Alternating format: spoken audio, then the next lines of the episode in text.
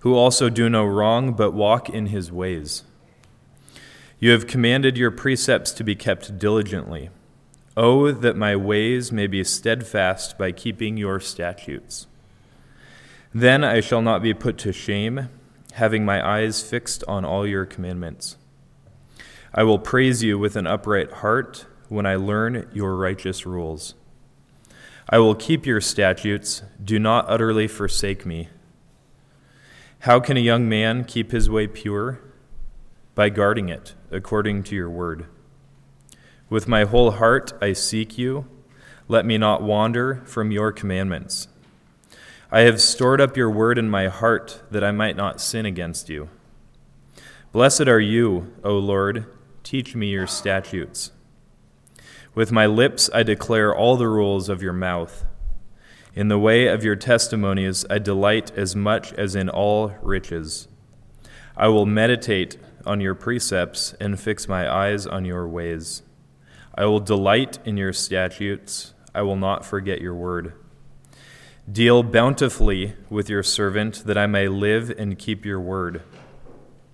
Open my eyes that I may behold wondrous things out of your law. I am a sojourner on the earth. Hide not your commandments from me. My soul is consumed with longing for your rules at all times. You rebuke the insolent, accursed ones who wander from your commandments. Take away from me scorn and contempt, for I have kept your testimonies. Even though princes sit plotting against me, your servant will meditate on your statutes. Your testimonies are my delight they are my counselors. My soul clings to the dust. Give me life according to your word. When I told of my ways, you answered me. Teach me your statutes. Make me understand the way of your precepts, and I will meditate on your wondrous works. My soul melts away for sorrow. Strengthen me according to your word. Put false ways far from me and graciously teach me your law. I have chosen the way of faithfulness. I set your rules before me. I cling to your testimonies, O Lord. Let me not be put to shame. I will run in the way of your commandments when you enlarge my heart. Teach me, O Lord, the way of your statutes, and I will keep it to the end. Give me understanding that I may keep your law and observe it with my whole heart. Lead me in the path of your commandments, for I delight in it. Incline my heart to your testimonies and not to selfish gain. Turn my eyes from looking at worthless things and give me life in your ways. Confirm to your servant your promise, that you may be feared. Turn away the reproach that I dread, for your rules are good. Behold, I long for your precepts. In your righteousness, give me life. The word of the Lord.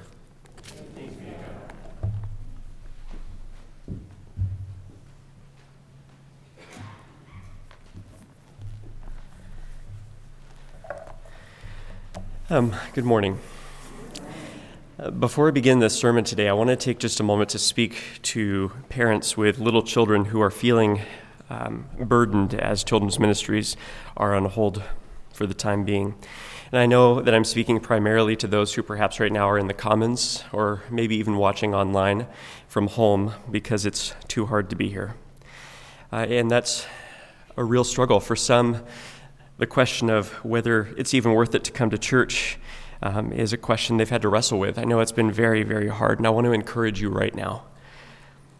Parents, you need to know that God is glorified he is pleased and he is happy as you gather with your family to worship him in the congregation, even if it feels like you spend most of the sermon getting up, going into the hallway, coming back, going outside, and returning again. I want to tell you this is worship. God is worshiped as you train your children, as you care for your children, and as you count being with God's people with your children worth more than the convenience of being at home on a Sunday morning. When God gathered Judah in a solemn call to return to him with their whole hearts, he said this through the prophet Joel Gather the people, consecrate the congregation, assemble the elders, gather the children, even nursing infants. This is worth it, dads and moms. And to grandparents and to those who are not um, caring for young children during this time, I would encourage you to reach out to the families who are struggling, perhaps even offer to help if they're comfortable with that.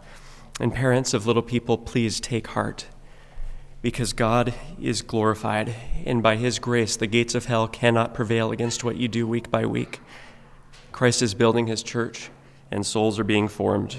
And Lord willing, this is just for a season, but it is a season where God is being uniquely glorified in you. And now to the preaching of His word. Well, friends, as uh, the psalmist said in Psalm 119, teach me your statutes. Um, may I keep them with my whole heart. We, as God's people, have a relationship to the Bible. If you're a Christian, then in some way, shape, or form, you're concerned with knowing and doing God's will. As the Apostle Paul says at the end of 1 Corinthians, if anyone has no love for the Lord, let him be accursed. And so, as Christians, one of the most basic things about us is that we are people who love the Lord. And if we're people who love the Lord, then we're people who, to some degree, are focused upon His Word. Hopefully, wholeheartedly focused on His Word. And if you love the Lord and are focused on His Word, then you probably want to obey it. Is that correct? Well, as someone who's interested in obeying God's Word, have you ever come up uh, to some verses in the Bible, perhaps here early on in the year in your Bible reading plan, and just wondered how in the world they're supposed to apply to you? Let's just do a little experiment for a moment. Open to Leviticus 19 with me. This is just a sampling of commands of God in the middle of the Mosaic Law.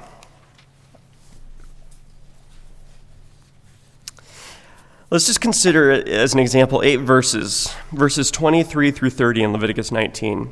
And as somebody who loves God and wants to obey his word, I would ask you, what do you do with these? Verse 23 through 25 When you come into the land and plant any kind of fruit, uh, any kind of tree for food, then you shall regard its fruit as forbidden. Three years it shall be forbidden to you, it must not be eaten, and in the fourth year all its fruit shall be holy, an offering of praise to the Lord. But the fifth year you may eat of its fruit to increase its yield for you. I am the Lord your God. Friends, especially those of you with orchards, when you plant trees, are you sinning if you eat the fruit or harvest before the fifth year? Verse 26 You shall not eat any flesh with the blood in it. You shall not interpret omens or tell fortunes. Okay, I think we get the magic thing and the omens, but are rare steaks off limits for Christians? And seriously, verse 27 You shall not round off the hair of your temples or mar the edges of your beard. Men, when you taper the sides of your hair at the barber shop, are you sinning? Verse 28 You shall not make any cuts on your body for the dead. Okay, fine, not tempted so much to do that. Or tattoo yourselves. Some of us are in trouble. I am the Lord. Are tattoos okay for believers? Many Baptists say no. We're non denominational.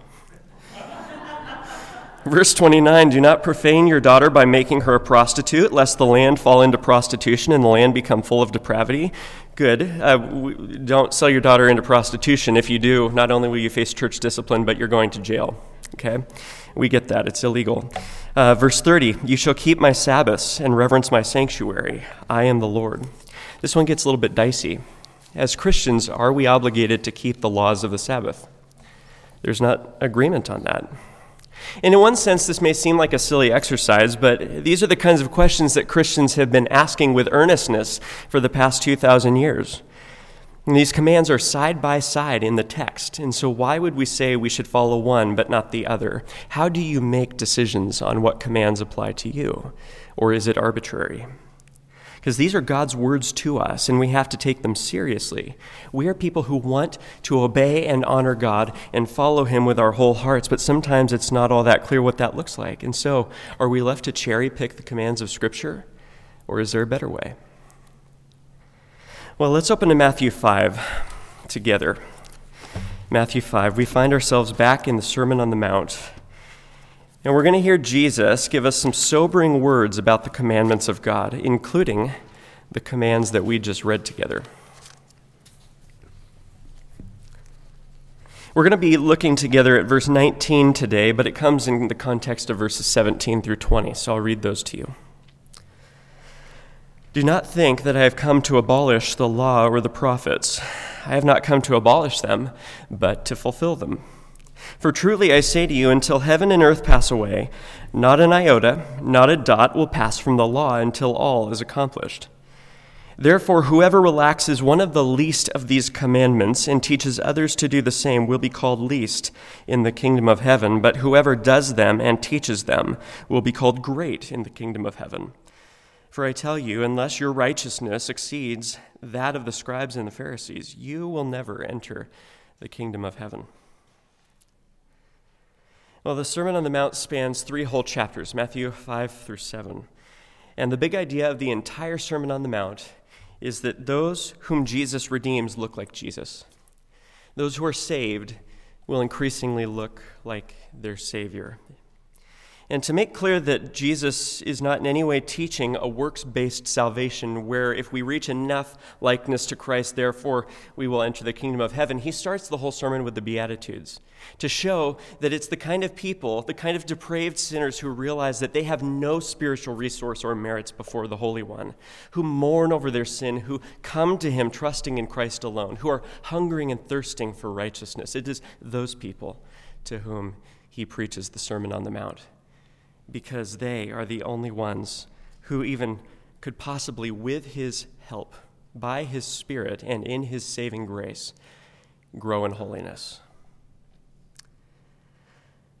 This person, the Christian, will, as verses 13 through 16 says, live a, a, life of godly influence in the world, preserving truth and goodness and beauty, even as they're shining the light of the glory of Christ with their lives and with their words.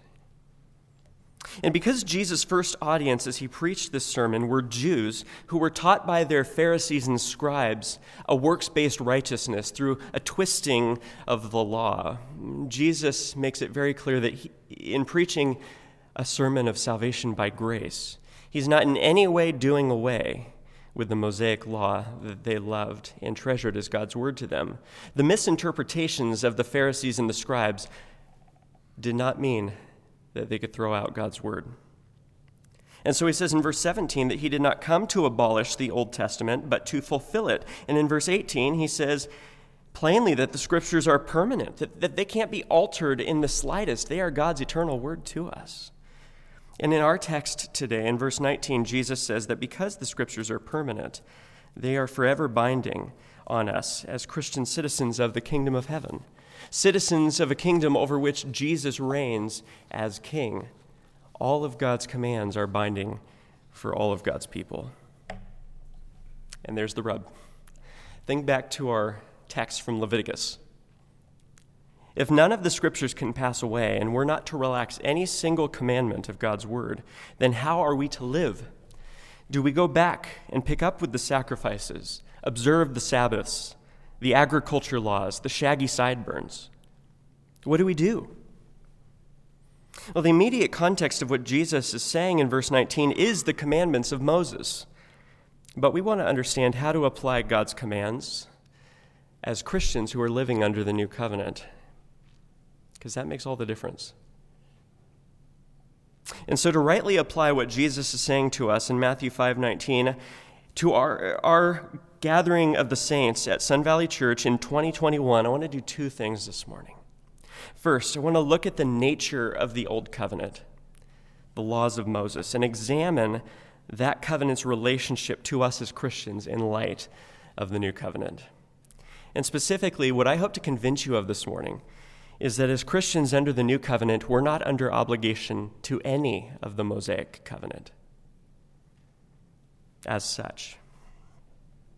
And when we see this, it's going to give us a way forward to those parts of the Bible that we find obscure, hard to apply, and so we take by faith. That, oh, we got some credit just for reading them. And then, second, as Christians under the new covenant, I want to consider the weighty words of Jesus here in verse 19 about how we keep all of his commands in loving obedience to him. And when we get to the heart of what he's saying to us here in this verse, we see that when we love God, we will seek to do and to teach all of God's commandments. When we love God, we will seek to do and to teach all of God's commandments and to apply them rightly. So, you ready? Let's look at our covenants together. See, the Old Covenant is also called the Mosaic Covenant. And from very close to the beginning of time, God has made covenants with his people. He made a covenant with Noah not to flood the earth again. He made a covenant with Abraham that he would create the Jewish nation and bless them with the eternal inheritance of the promised land, that he would give to them a people, and that from that people would come the Messiah who would be a blessing to the nations. And of course, we know from the covenant with David that that Messiah would come from David's line of the family of Judah through David and coming to Christ.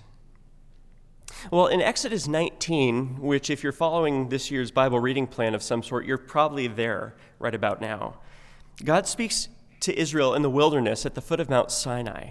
He tells them that if they would receive his covenant and obey it, he would be to them their God and they would be to him their, his chosen people.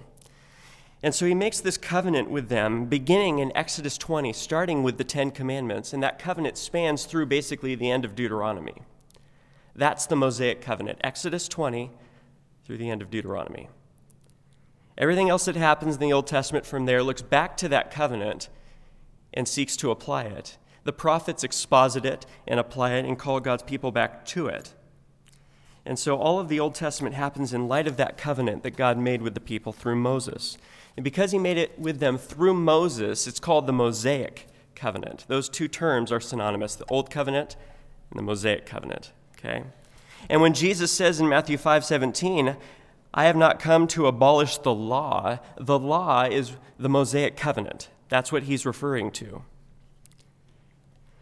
Well, what Jesus says very clearly here at the beginning of the Sermon on the Mount is that he fulfills the Old Covenant. Christ fulfilled the Old Covenant and the prophets, he says. And we saw in the, uh, the sermon on verse 17 that there are several ways in which Jesus did that. So far from doing away with that portion of God's word, Jesus comes and fills it up he takes it to its concluding end. He is the purpose for which it was given. So, first of all, Jesus perfectly obeyed every command of God in the Old Covenant, as Rick told us this morning. And because of that, his perfect life was able to be our perfect substitute, so that our sinful lives would be credited to Jesus and his righteousness credited to us through faith in him. He also fulfilled the sacrificial laws all of the animals, the blood of bulls and goats and sheep that could not save anybody, pointed forward to him so that his sacrifice as the Lamb of God to take away the sin of the world would be the final sacrifice. And theologian Wayne Grudem recounts more ways in which Jesus fulfills the law. He writes, Jesus fulfilled the laws and regulations about priests by becoming our great high priest. He fulfilled the law about circumcision by the circumcision of Christ, Colossians 2:11, which gives us new hearts that are responsive to God's will. He fulfilled the Sabbath law by bringing us into the eternal rest of salvation.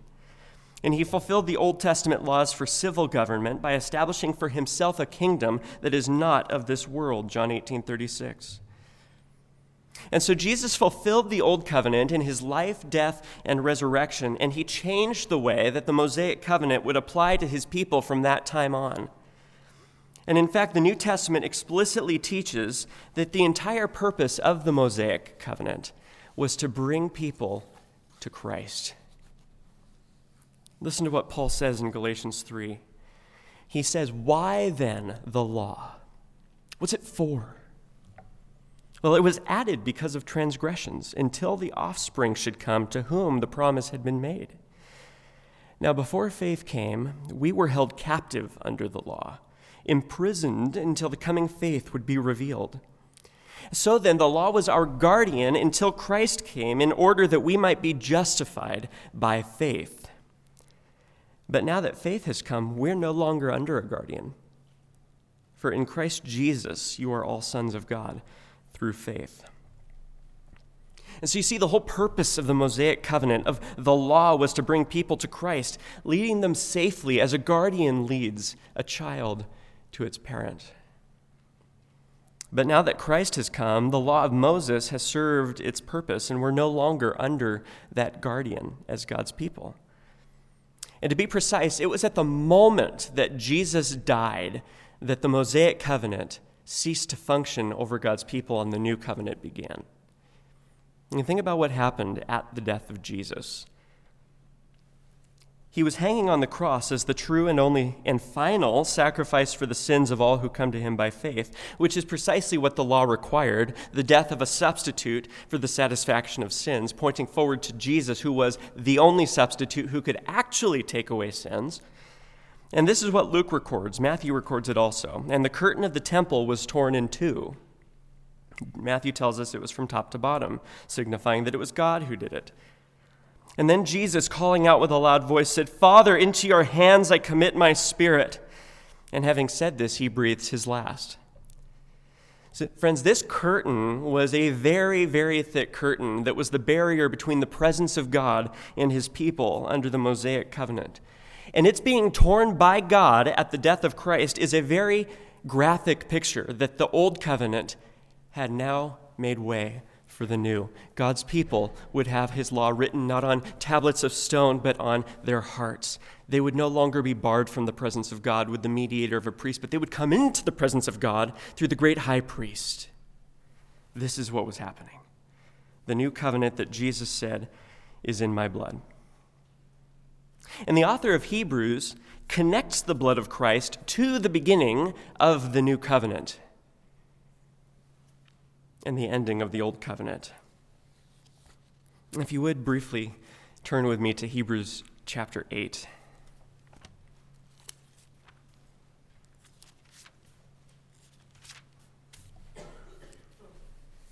This is very striking, it's very clear as well. We're going to look at Hebrews 8 for just a moment, beginning at verse 8. And we're going to see what the new covenant is all about. And what the author of Hebrews is doing is he's quoting from Jeremiah 31, the clearest place where we see the new covenant. Okay. He says, Behold, the days are coming, declares the Lord, when I will establish a new covenant with the house of Israel and with the house of Judah. Not like the covenant that I made with their fathers on the day when I took them by the hand to bring them out of the land of Egypt. Okay, so it's not like the old covenant. Uh, for they did not continue in my covenant, and so I showed no concern for them, declares the Lord. For this is the covenant that I will make with the house of Israel after those days, declares the Lord. I will put my laws into their minds and write them on their hearts, and I will be their God, and they shall be my people. And they shall not teach each one his neighbor and each one his brother, saying, Know the Lord, for they shall all know me, from the least of them to the greatest. For I will be merciful toward their iniquities and I will remember their sins no more. In speaking of a new covenant, he makes the first one obsolete. And what is becoming obsolete and growing old is ready to vanish away. So, friends, as soon as that new covenant had been promised, hundreds of years before Christ came, the old covenant, by the fact that the new one was promised, began to become obsolete. And then when Christ dies, the Mosaic covenant gives way to the new covenant. And finally, as the author says in verse 13 here, it was ready to vanish away, which just a few years after Hebrews was written, it did vanish away because the Romans came into Jerusalem, completely destroyed the temple. The old covenant could no longer function. And then in chapter 9, in verses 15 through 16, he says, Therefore, he, referring to Christ, is the mediator of a new covenant, so that those who are called may receive the promised eternal inheritance, since a death has occurred, okay, a death has occurred that redeems them from the transgressions committed under the first covenant. For where a will is involved, a death, the death of the one who made it must be established.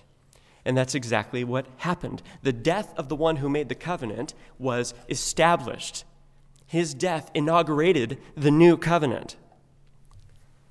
The old covenant was no longer in force. Now, as far as salvation goes, Okay, and hear me very clearly, because we have to understand this as we read all of our Bibles. As far as salvation goes, nobody in heaven has ever been saved any other way than by grace through faith in Jesus Christ alone. See, until the death of Christ, all of God's people under the Old Covenant were saved by grace, looking forward in faith to the coming Messiah. They lived under and were bound to obey the law of Moses, but not for salvation. Okay? Not for salvation, but signifying their status as God's people. That law basically boiled down to you shall be my people by loving the Lord your God with all your heart, soul, mind, and strength, and loving your neighbor as yourself. But since the moment of Christ's death, God's people are saved now by looking back in faith to the death of Christ. No longer bound to obey the law of Moses, but now under the law of Christ. Here's the point Christians, we live under the law of Christ, not the law of Moses. Christ's death annulled the Mosaic law and ushered in the new covenant with commands that were appropriate to that new covenant, not written on stone tablets, but on our hearts. So, our heart obedience is what's going on. And if you're still in Hebrews with me, turn back one other passage to chapter 7, verses 11 through 12. If I'm not convincing you yet that the law has changed from the law of Moses to the law of Christ, look what he says about the high priesthood of Jesus. Verse 11 Now, if perfection had been attainable through the Levitical priesthood, for under it the people received the law, what further need would there have been for another priest to arise after the order of Melchizedek, rather than one named after the order of Aaron? For when there is a change in the priesthood, there is necessarily a change in the law as well. When there is a change in the priesthood, there is necessarily a change in the law as well. Well, friends, the Mosaic law requires that priests come from the tribe of Levi. And as long as there was a priest from the tribe of Levi, there was not a change in the priesthood. But Jesus comes from the tribe of Judah, a priest after the order of Melchizedek, which would be a violation of Mosaic law if the Mosaic law were still in force. But because the Mosaic law was only to come until the death of Christ, and Christ is now our high priest, there is a change in the law as well. We are no longer under the law of Moses, but under the law of Christ. And so you ask, well, what is the law of Christ? A good question. Paul refers to it in Galatians 6 2. He says, Bear one another's burdens and so fulfill the law of Christ. If you want to boil it down, the law of Christ is this it's all of Christ's commandments to us, as well as the example he set for us in his perfect life. It is all of Christ's commandments to us, as well as the example that he set for us in his perfect life. It's the new commandment that Christ gave in the upper room when he said, Love one another as I have loved you. It boils down also to love of God and love of neighbor, and it expresses itself in a way that is appropriate to the new covenant. Now, I know we're doing some deep theology here. I can see the steam coming out of your ears. But this is all for a reason. We need to get this if we're going to rightly apply what Jesus says in Matthew 5:19 that we cannot loosen the least of these commandments without doing ourselves spiritual harm. And so I'd like to keep it simple here and boil it down to three statements. Three statements that will keep this clear for us. This will set us on a path for understanding how to apply Matthew 5:19. Taking everything that we've just seen from Hebrews, Galatians, the Old Testament, bringing it together, three statements. The first of which is this Christians are not bound by any of the Old Covenant. Christians are not bound by any of the Old Covenant. You see, because Christ's death fulfilled the Old Covenant and replaced it with the New Covenant, Christians are not bound by any of the Old Covenant. Paul understood this, which is what he was getting at when he says this to the Corinthians 1 Corinthians 9, beginning in verse 19, he says, For though I am free from all, I have made myself a servant to all, that I might win more of them. To the Jews, I became as a Jew in order to win Jews. To those under the law, I became as one under the law, though not myself being under the law, that I might win those under the law. To those outside the law, I became as one outside the law, not being outside the law of God, but under the law of Christ See that? I'm not under the law, referring to the Mosaic law. I'm under the law of Christ, that I might win those outside the law. See, Paul, who, friends, is the Jew of Jews, okay? He had all the Jewish credentials. He recognized that with the coming of the new covenant, the old covenant was no longer binding. He was no longer under the law of Moses, but under the law of Christ, which the Apostle James, or which James in his first letter uh, calls the royal law and the law of liberty. Okay, so in the New Testament, this law of Christ is variously called the law of God, the law of Christ, the royal law, the law of liberty. It is all of Christ's commands to us. And as Christians, whose spiritual heritage is rooted in the Reformation, I want to just examine for a moment the most traditional way of, of dividing up the law of Moses and see if it holds up to what we're saying here. Within the Reformed tradition, there's a way of handling the law of Moses that I know that many of you are familiar with. See, the reformers and their spiritual heirs broke up the 600 or so commands of Moses into three categories. They said that the moral law uh, governs our personal ethics. Things like do not commit adultery, do not murder, love your neighbor as yourself, honor your father and mother. And so, according to the reformers, these are the laws of Moses that Christians are always under. They're always obligated to keep. We're under the moral law of Moses, they said. But then there's also the ceremonial law, laws that govern the worship life of Israel. Things like the, the laws about circumcision and sacrifices and Sabbaths and tithes and the priesthood. And since Christ came as the final sacrifice, he became our final and great high priest. He gave us, uh, he fulfilled these ceremonial laws. The reformers taught that Christians are no longer under the ceremonial laws of Moses. They are under the moral laws, they're not under the ceremonial laws. And then there was the civil laws, is this third category that the reformers taught. The laws that governed Israel's national life laws like agriculture laws or laws about how to go to war, laws about what to do when you find mold in your house and such as these things. But the church is not national Israel, and so the reformers taught that even though we're under the moral law of Moses, we're not under the ceremonial law and we're not under the civil law. And this is how the Reformed tradition has broken down the Old Covenant and applied it today. And that's been a very handy guide for the church. And it's enshrined for us in such magnificent documents as the Westminster Confession of Faith or the London Baptist Confession of Faith. But here's the problem with it, okay? And I'm treading lightly here because we're standing on the shoulders of giants. Here's the problem with that Scripture never divides the law into different parts. Jesus and the apostles never give any indication that the law can be divided up. They take it as a whole. Not to mention the fact that there's never been clear agreement among Reformed theologians as to which laws fall into which categories. And as we saw from our sampling in Leviticus, there's some laws that seem like we really ought to do them, and then other ones right next to it that seem like, eh, that one was for another time. But there's a better way. There's a better way.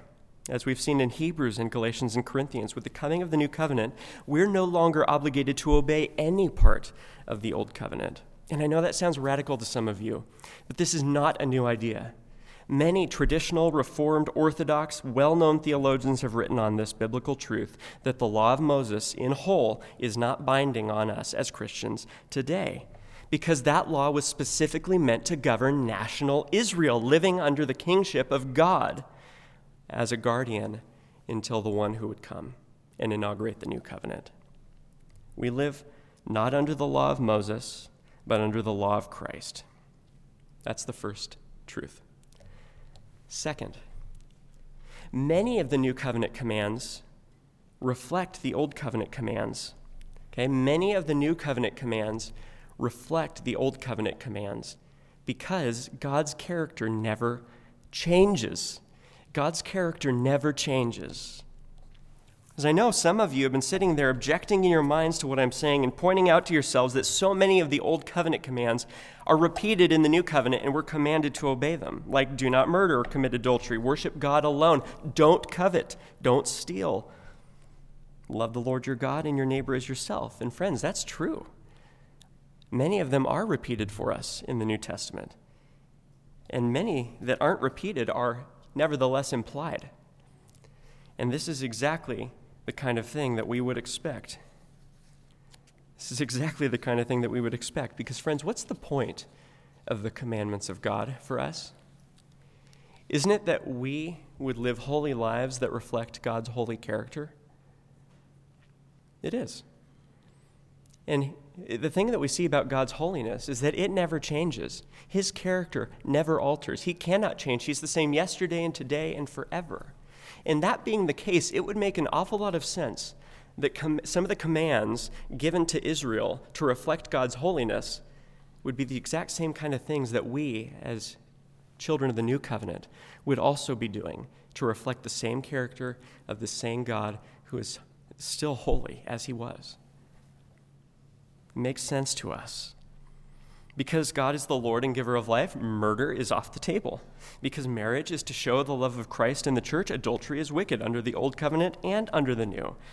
But just because many of the commands from Moses are repeated under the new covenant does not mean that we as Christians are bound to obey the Mosaic covenant. Because we are not under the law of Moses, but under the law of Christ. Third truth. Here we go. Last one Christians love and apply the Old Covenant in light of the New Covenant because it is God's eternal word. See, now we're in a position to apply what Jesus says in Matthew 17, in Matthew 5, 17 through 19. Because if Jesus fulfills the Old Covenant and does not abolish it, like he says in verse 17, as far as getting rid of it, it's still God's word. And if all of Scripture is God's enduring word, as Jesus says in verse 18, and if anyone who relaxes the least of these commandments does so to his own detriment, as he says in verse 19, then what are we to do with the old covenant in our lives today? Well, I would suggest to you this we would apply it in light of the new covenant because what Paul says about it is entirely true. What does Paul say about every word that God has ever given? All scripture is breathed out by God and profitable for teaching, for reproof, for correction, and for training in righteousness, that the man of God may be complete, equipped for every good work. Okay? All scripture is breathed out by God and is useful. So even though we are not under the old covenant, it is profitable for us to learn who God is, who we are, and what it means to live as his holy people. So we love the Old Covenant. We apply the Old Covenant in light of the New Covenant because it's God's eternal word. So we apply the laws of sacrifice by coming to Christ as our final sacrifice and then offering our lives as a living sacrifice to God, as Paul says in Romans 12. We apply the circumcision laws by having circumcised hearts that are warm toward the Word of God, that are given new life in the gospel. The New Testament teaches us how to apply the Old Testament. And if that seems daunting to you, take heart. As Wayne Grudem says, this is the work of a lifetime. You have the rest of your life to keep plugging away, learning how to read the Old Testament, how to apply Leviticus 19 in light of the new covenant. Okay? God is pleased with this effort. Therefore, whoever relaxes one of the least of these commandments and teaches others to do the same will be called least in the kingdom of heaven. But whoever does them and teaches them will be called great in the kingdom of heaven. So let's talk now about living by grace in loving obedience to all of God's commands. Okay? So, in order to take Jesus' words about not relaxing the least commandment seriously, we had to do that legwork, okay? It's not often we need to do that much legwork to get the context, but, but, but now we've done it. We're here, we're ready, okay? And we can give ourselves for the last few minutes to our second task of considering what it looks like to live by grace in loving obedience to God's commands. Well, the Sermon on the Mount is Jesus' portrait, okay, of how we as citizens of his kingdom live with him as our king. And so, if you want to know what it means to live as Christ, read the Sermon on the Mount. That's the picture. Jesus lived that perfectly. And nobody can live that kind of life unless they've been saved by grace through faith in Christ alone and are empowered by his Spirit to grieve over their sin, to hunger and thirst after righteousness, and then, as they're walking with the Lord day by day, to increasingly conform to his image. And we've just seen that as sinners who are saved by grace under the new covenant, we're not under the law of Moses, but the law of Christ which unfortunately for many Christians over the course of church history has been to them a license to sin. They've thought that because they're not under law but under grace, therefore they can go do anything their flesh desires without impunity because after all, we're under grace. Those kind of Christians, um, perhaps not the kind that flagrantly disregard God's word, but the, but the kind who aren't that concerned with uh, diligently applying all that Christ says, who are half hearted in their Christianity, they may cling to Christ by faith and therefore are saved, but they're half hearted in it. And they don't proactively, daily submit their lives to scriptures. They may be Christians, but only just. Okay, and, and make no mistake, I'm not talking about so called carnal Christians who, who truly just have no interest in following the Lord at all. They just live in unrepentant sin, never repenting, never turning to Christ. That's not the kind of person I'm talking about right now. I'm talking about the person who, who, who does come to their Bible, who does come to church, who is believing in Christ alone, who is saved, and yet has some concerning habits in their lives that don't match up to the scriptures. These are the kind of people that Jesus has in mind when he says, Whoever relaxes one of the least of these commandments and teaches others to do the same will be called least in the kingdom of heaven. You see, he says that these kind of people, they are in the kingdom of heaven. Okay, nobody who's not saved is going to be in the kingdom of heaven. Okay, but they've taken a cavalier attitude toward part of God's word. See, we can't read through the Gospels without seeing that Jesus does not consider all commandments to be given equally. So he says that what? He says the greatest commandments are to love God with your heart, soul, mind, and strength, and to love your neighbor as yourself. He calls out the Pharisees because they're scrupulously keeping the commandments about tithing their dill and cumin and herbs and spices, and then neglecting what Jesus calls the weightier matters of the law, doing justice and mercy. And what does Jesus say to them? He doesn't say, stop tithing your spices. He says, no, keep doing that. The law requires it. But do the, do the more significant stuff. Do justice. Be merciful as you're doing these garden things. See, the Christian is intended to be somebody who lives by every word that comes from the mouth of God. See, if you love God and have trusted in Christ for your salvation, then you are under his lordship and every command he gives is your personal business. But many Christians are half hearted Christians, cherry picking their way through the scriptures, deciding what they're going to obey and what isn't as significant. They recognize that it's probably important to show up to church with their family. It's probably important to honor their marriage, um, but they ignore the commands of generous giving or of not grumbling and complaining. And some Christian men faithfully labor at their jobs to provide for their wives and children, but yet they ignore the command to pray without ceasing and to teach their children a Christian worldview in every sphere of life. Some Christian women faithfully bear one another's burdens, but they're not so careful about submitting and respecting their husbands and not gossiping. Whatever the case may be, and for each of us with our spiritual experience and makeup, it's going to look a little different what we tend to cherry pick, but we can't afford to be half hearted Christians. We can't afford to do it, to loosen any of God's commands in Scripture. Just make no mistake whether or not you ever set foot in a Sunday school classroom as a teacher, you are teaching. The people in your life, your children, your grandchildren, your colleagues will watch how you handle God's word in your personal life, and then they will find justification to follow suit. And what, is the, what does Jesus say here is the result of half hearted Christianity that takes a kind of cavalier approach to the Bible? Well, he says that those who do this will be called least in the kingdom of heaven. So, the kind of people that Jesus envisions, they'll be in heaven, they'll be reigning with Christ in the new heavens and the new earth, but he says that they will be called by God the least. They will have diminished status, they will have deteriorated reward. And I know that seems kind of odd, doesn't it? We are all on equal footing before the cross to, say, to then say that there will be diminished status in heaven. But yet, Jesus and the apostles clearly teach that there is difference of reward and status in heaven.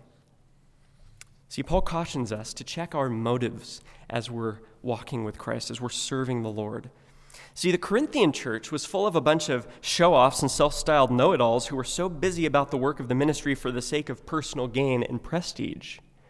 On the outside, it looked like they were doing good ministry, perhaps. And yet, Paul says, hey, take, take heed, okay? One day you're going to stand before the judgment seat of Christ. And listen to what Paul says. If anyone builds on the foundation of Christ with gold, silver, precious stones, this good stuff, wood, hay, and straw, it's not as great if, if it's going to go through fire. Uh, each one's work will become manifest, for the day will disclose it, because it will be revealed by fire. And the fire will test what sort of work each one has done. If the work that anyone has built on the foundation survives, he will receive a reward. If anyone's work is burned up, he will suffer loss, though he himself will be saved, but only as through fire by the skin of his teeth. He'll have the reward of heaven, but his rewards in heaven will be greatly diminished because he didn't build by faith in faithful obedience. Friends, we do not want to be called least in the kingdom of heaven. Instead, we want to hear God say, Well done, good and faithful servant. And so here's the warning to you from Jesus don't be a half hearted Christian who cherry picks his way through the Christian life because you're saved by grace and not by works. Salvation is indeed by grace, but status in the kingdom comes by faithful obedience. And so Paul asks, What then? Are we to sin because grace, because we're not under the law but under grace? By no means, he says. And may it be for us, by no means. Well, if half hearted Christianity results in that kind of spiritual harm, then let's finish this morning by looking at the reward that Jesus promises in verse uh, 19 for wholehearted Christianity. So, what does Jesus say about those who live by the Word of God, who take it seriously to every command that He's given? He says, Whoever does them and teaches them will be called great in the kingdom of heaven. Vibrant love for Jesus results in great reward in the kingdom. Vibrant love for Jesus results in great reward in the kingdom. And so Jesus tells us in John 14 if you love me, keep my commandments. Our love for Christ is reflected in how we treat his word, down to the most minute detail.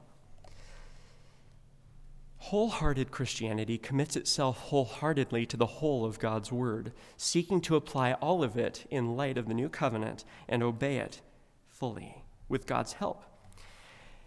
And this, too, is something that will be taught. Those who see us handle the Word in that way will learn, even if they have no idea that they're learning it, that this book is to be esteemed. What God has said actually matters for our lives.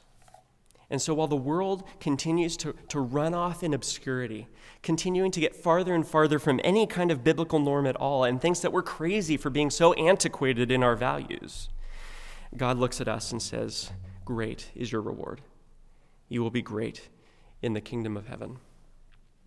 And this is the essence of discipleship. Jesus left us as a church with the Great Commission. He says, All authority in heaven and on earth has been given to me. Go therefore and make disciples of all nations, baptizing them in the name of the Father and of the Son and of the Holy Spirit, teaching them to obey all that I have commanded you. And behold, I am with you always to the end of the age. If any of you are here today and have not trusted in this King, in this Christ, in this Savior alone for your salvation, if you're not sure that your sins have been forgiven, then I would urge you to come to Christ this very hour for salvation. I would ask you to come and talk with me after the service or, or turn to the person who brought you to church today and ask them to point you to another one of the elders. Because what you have heard today is nothing less than the good news of salvation through Christ and how his word changes your life now and in the age to come. And, brothers and sisters in Christ, as those who are saved by grace and who live under the new covenant, with God's perfect law written on our hearts, we have the Spirit of the living God dwelling in us by faith. And we can live in loving obedience to all of God's commands, showing that we value the Christ who gave his life for us. The question before us today is simply whether we will wholeheartedly do and teach all of God's commands. May it be our desire. May it be what we pray for and depend on Christ for, because we can't pull it off on our own. Please pray with me.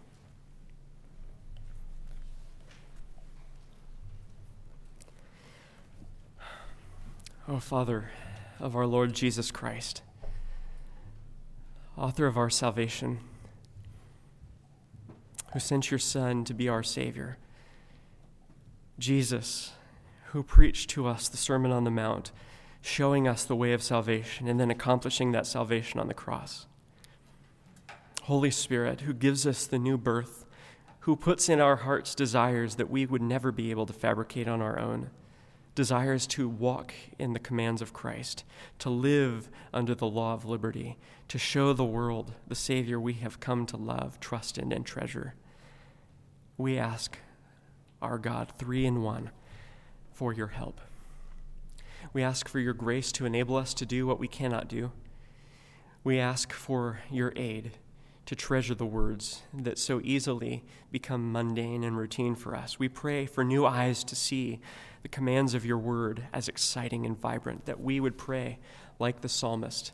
May we do them with our whole hearts. Your precepts are our delight.